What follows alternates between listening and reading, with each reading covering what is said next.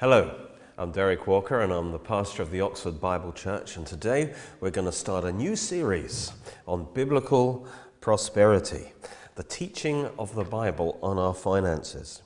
And, and for many, this is an emotional or even controversial subject. And no doubt some will overpreach this subject or manipulate the subject, perhaps with an ulterior motive of gaining money. But we must be careful not to throw the baby out with the bathwater because there's a lot in the Bible on finances. And we need to see what the Lord has to say to us in this area. We need to take a balanced approach, going right down the middle of the road of truth rather than into ditch, the two ditches on either side. You see, there are two complementary truths uh, concerning God's will and God's purpose for our finances, that we need to hold these two together in balance. Uh, if we just focus on one of them and emphasize one of them, we'll go on in the ditch on one side or on the other side. Uh, but we'll, if we go down the middle, and the way we do that is by fully embracing both truths. It's not either or, but both. And then that will keep us on course. And we'll be looking at that. These two truths are first of all, God's will is to prosper you, is to bless you in every area of your life spirit, soul, body, relationships, and finances. That's the way God is. And secondly, we must also hold to the fact that God's purpose is to bless and prosper you financially so that you would be a blessing to others, uh, especially to the kingdom of God.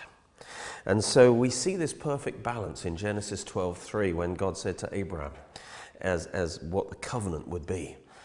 I will bless you and I will make you a blessing. There you have the two parts. First of all, God will bless so that Abraham would become a blessing. And that is God's idea for us too. He wants to bless us financially so that we can be a blessing to the earth. And so these are the two blessings the blessings of receiving and the blessings of giving. We need to learn how to receive from God, to let God bless us. There's also the blessing of giving, that as God blesses us, we use that blessing to bless others. So we need to understand receiving and giving. Our receiving is to do with our faith, and we need our faith built up to, to move in the blessing of God. Uh, but also, our, our giving is to do with our love. And obviously, that is important that we use the blessing God's given us in love to help others, to promote the kingdom of God. So, one ditch on one side of the road would be a self centered preoccupation with our own prosperity. You know, if we just focus on the fact that God's will is to prosper us and hear and listen to that all the time, then the danger of that is that that will just appeal to our flesh. You know, if the only reason we watch programs on TV is to learn how to be a success in life and, and how to get money and so on, uh, we're becoming self orientated. And that's not the spirit of Christianity. And, and so that's why there may be a reaction against prosperity teachers sometime because people think that's all that they're doing. Well, I want to make it clear that I believe that there is God's will is to bless us, to prosper us. And I teach that because it's in the Bible. But it must be taught together with the other truth that God's purpose in blessing us, yes, to look after our needs, but mostly that we would be a blessing in the earth. You see, if we don't teach that it's God's will to prosper us, we'll end up in the other ditch, which I call the poverty mentality. Uh, this, is the, this has plagued the church for 2,000 years. The kind of understanding that somehow God wants to keep us poor. God, poverty is some kind of spiritual blessing. And uh, the thought behind it is that money is evil. But actually, it's God who created and provided all the wealth of the earth for us to, to use and enjoy. Uh, it's not money, but it's the love of money that's the root of much evil. You know, a, a poor man is just as possible to have a love of money that, as a rich man. And you can be a rich man and yet God be much more important to you than your money. like Abraham, for example. God Himself, God's rich. But uh, His priorities are right. So the issue really is our heart attitude toward money. And if our heart is right, God can trust us with the use of His wealth, knowing that it won't corrupt us. And that's how He's blessed many great men of God in the Bible. We need to be absolutely clear, first of all, and this is what I want to major on today that God, God's will is to bless us. We need to be clear. Because of this poverty thinking that has kind of um, got the church uh, into confusion, we do need to be clear. And I know this is, should sound obvious that prosperity, that blessing, is a blessing. It's part of the blessing. And poverty is part of the curse. Uh, this should be self evident, really. Let's think about before when God created the world. He created all things good. It was, it was a prosperous place, it was a blessed place. There was no lack, there, there was no poverty. And that was God's perfect will for Adam and Eve. Only when they sinned did they cut themselves off from God's blessing. And that's when the curse came in. Genesis 3:17, God says, "Cursed is the ground for your sake. In toil you'll eat of it all the days of your life. Both thorns and thistles it will bring forth for you. You'll eat the herb of the field, and in the sweat of your face you'll eat bread till you return to the ground." In other words, you're going to struggle now. It isn't there's prosperity that, that was, but that was the curse. That wasn't God's perfect will. And so this struggle for survival that wasn't God's will. God wants, wanted to prosper them. Well, one day, the Bible prophesies that God will remove the curse from the earth again. And again, the earth will be like that Garden of Eden. God's will will be done as, as the Lord reigns on the earth. And at that time, there will be an abundance of prosperity and an absence of poverty. Praise God. And even now in heaven, where God's will is perfectly done, there's no poverty, there's no lack, there's only abundance and prosperity. Look what the, uh, the concrete that God uses in the New Jerusalem, in his city. It's transparent gold. Praise God. God is rich and he's not ashamed to display his riches and make them available to his people. So wherever we see God's will done perfectly, we see prosperity. God's will is prosperity. That's part of his blessing. And Israel has always understood this from Abraham onwards. Abraham, of course, was, was very rich. And Israel has understood that God wants to bless and prosper his people, and if they would follow him, he would bless them.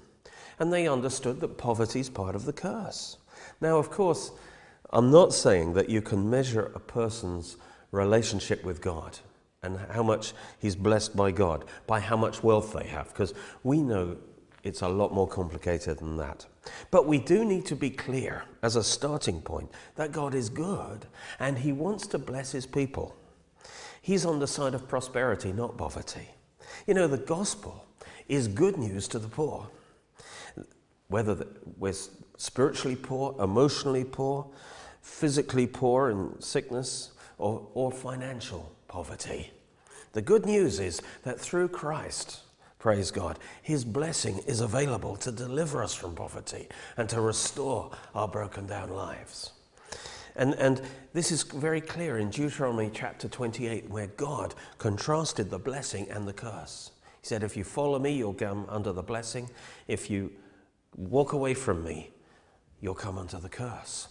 And we're going to read sections of this just to make it absolutely clear that poverty is part of the curse and prosperity is part of the blessing.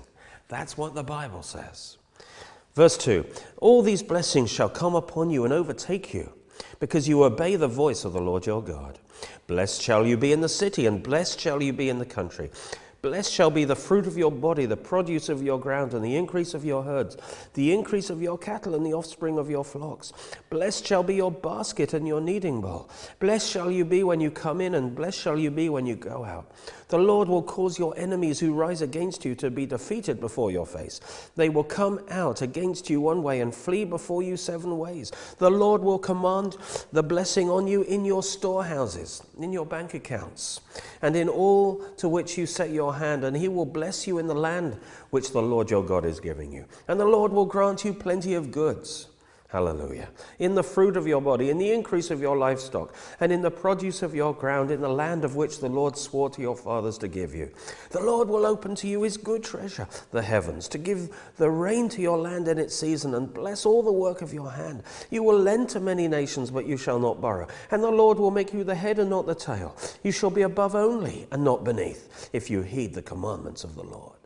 And clearly, a big part of the blessing that God was promising them was financial prosperity. And then he went on to describe the curse in great detail. And uh, we're just going to pick out certain verses of that curse.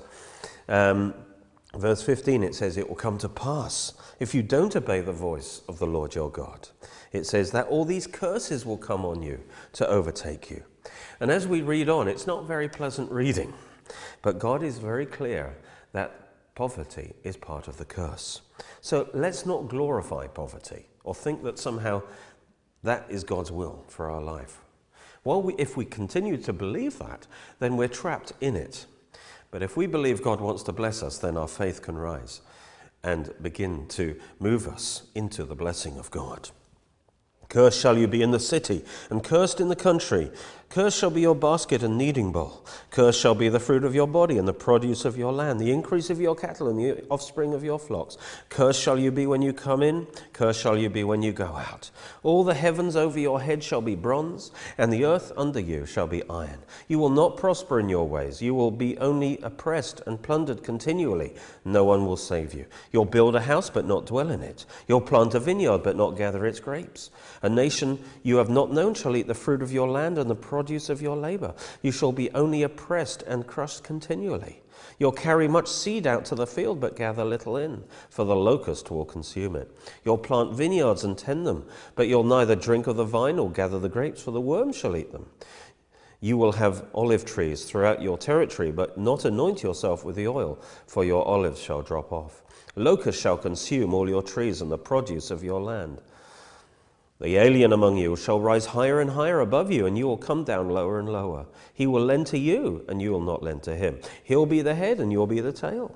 Moreover, all these curses will come on you and pursue and overtake you until you're destroyed, because you did not obey the voice of the Lord your God. You will serve your enemies in hunger, thirst, nakedness, and in need of everything. And God said, All of that is not a blessing, it is a curse. That's common sense, of course, isn't it? And soon after, God described this uh, curse and blessing. He then, in Deuteronomy 30, he made it clear what he wanted his people to have. He wanted them to have the blessing of prosperity. He says, I've set before you life and death, blessing and cursing. Therefore, choose life, choose blessing, choose prosperity. That's what I want for you, he says. Jesus confirmed he was on that side as well. In John 10:10 10, 10, he says the thief, the curse, Satan does not come but to steal, kill and destroy. But I have come that they may have life and have it more abundantly. I want you to overflow. I want to bless you abundantly in every area of your life. And not just spiritual blessing, financial blessing too. And he proved that on the, on the cross for us. Because on the cross, Jesus took the curse of poverty and sickness and death on himself. And he did it for us so that we could be redeemed from the curse, released from the curse, and instead come under the blessing of life and health and prosperity. That's God's will for you. So don't let Jesus' death on the cross be in vain for you. Galatians 3:13 says that Christ has redeemed us from the curse of the law. We saw the curse of the law in Deuteronomy 28 which included poverty.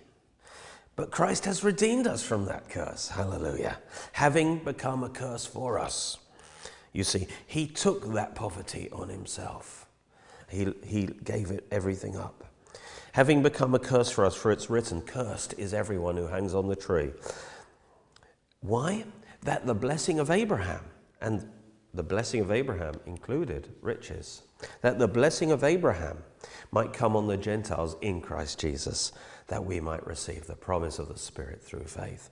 God wants us to be blessed through our faith on the basis of the cross when Jesus took the curse of poverty for us. So God does indeed want you to be blessed financially. Why? Because He loves you.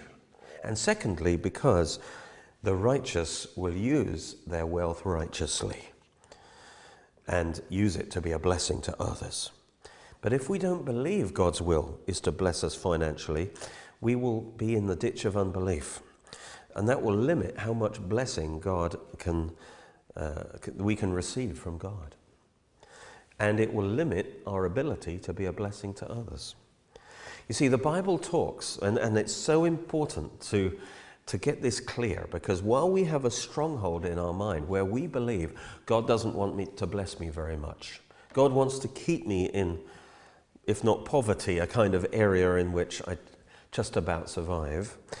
If I have that stronghold, the Bible talks about these strongholds, these false beliefs that we have about God and about our life.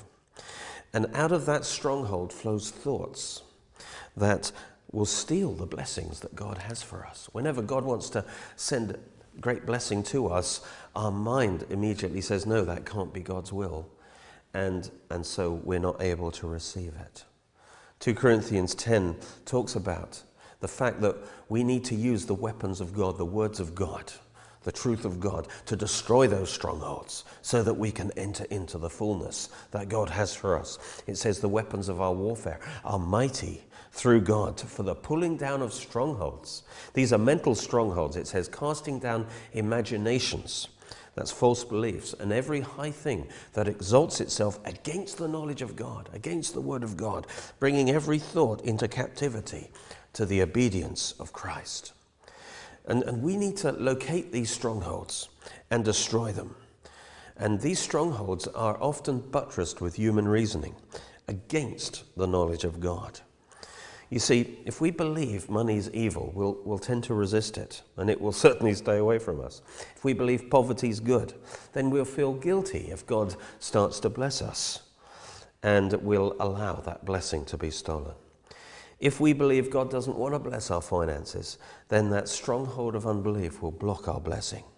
So let's come against some of the human reasonings against, uh, you know, against that prosperity that God wants for you. You know, if I quoted Oral Roberts, he said, I've been poor and I've been rich, and rich is better. You know, actually, he's stating a very obvious thing and a biblical thing.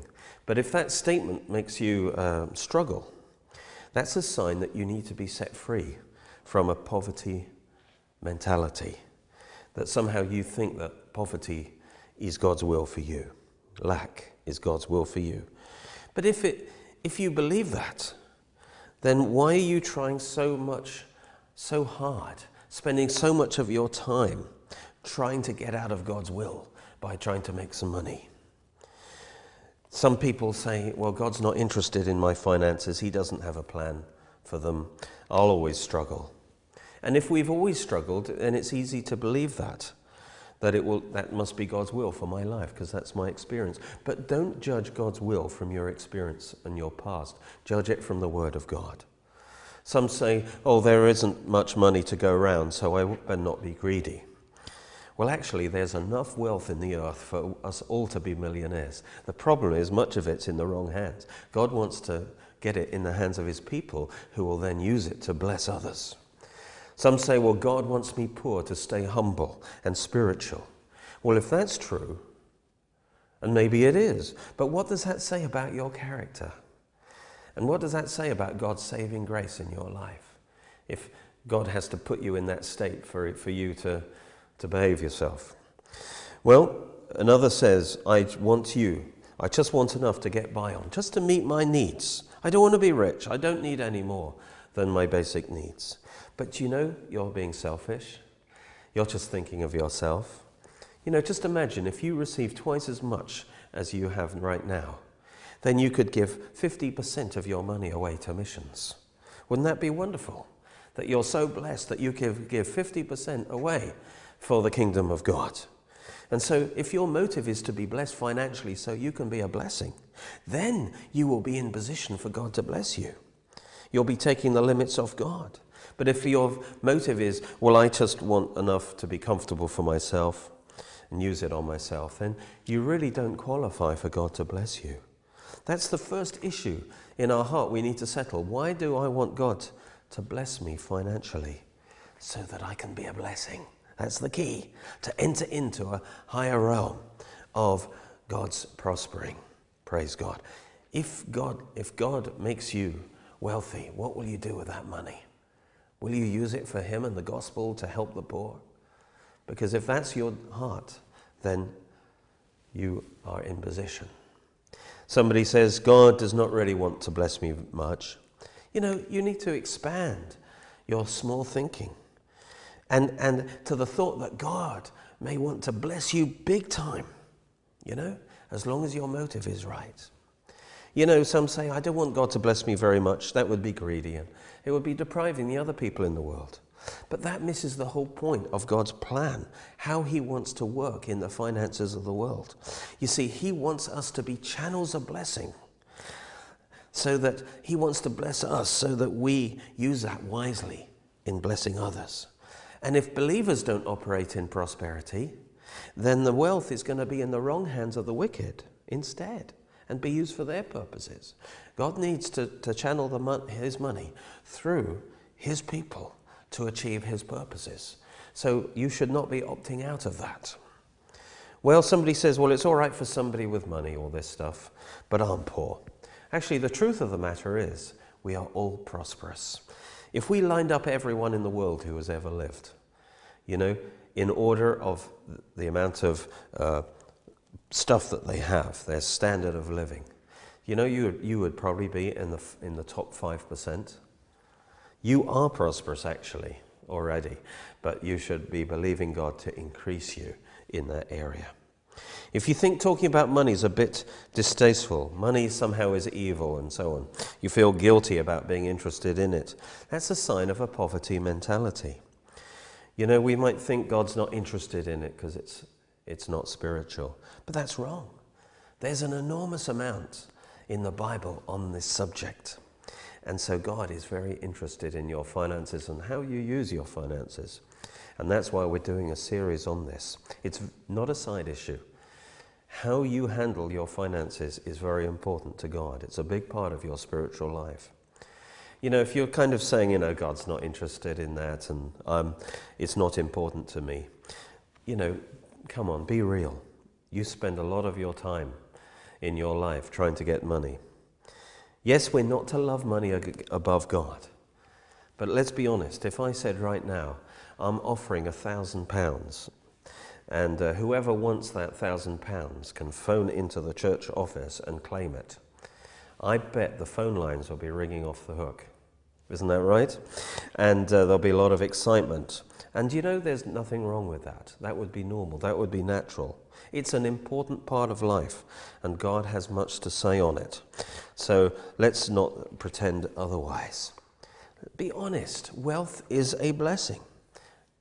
And if you disagree, you're not really being real. You know, if you were stolen from, if somebody stole from you, would you be happy or would you be upset? If you believe poverty is a blessing, then you ought to be rejoicing.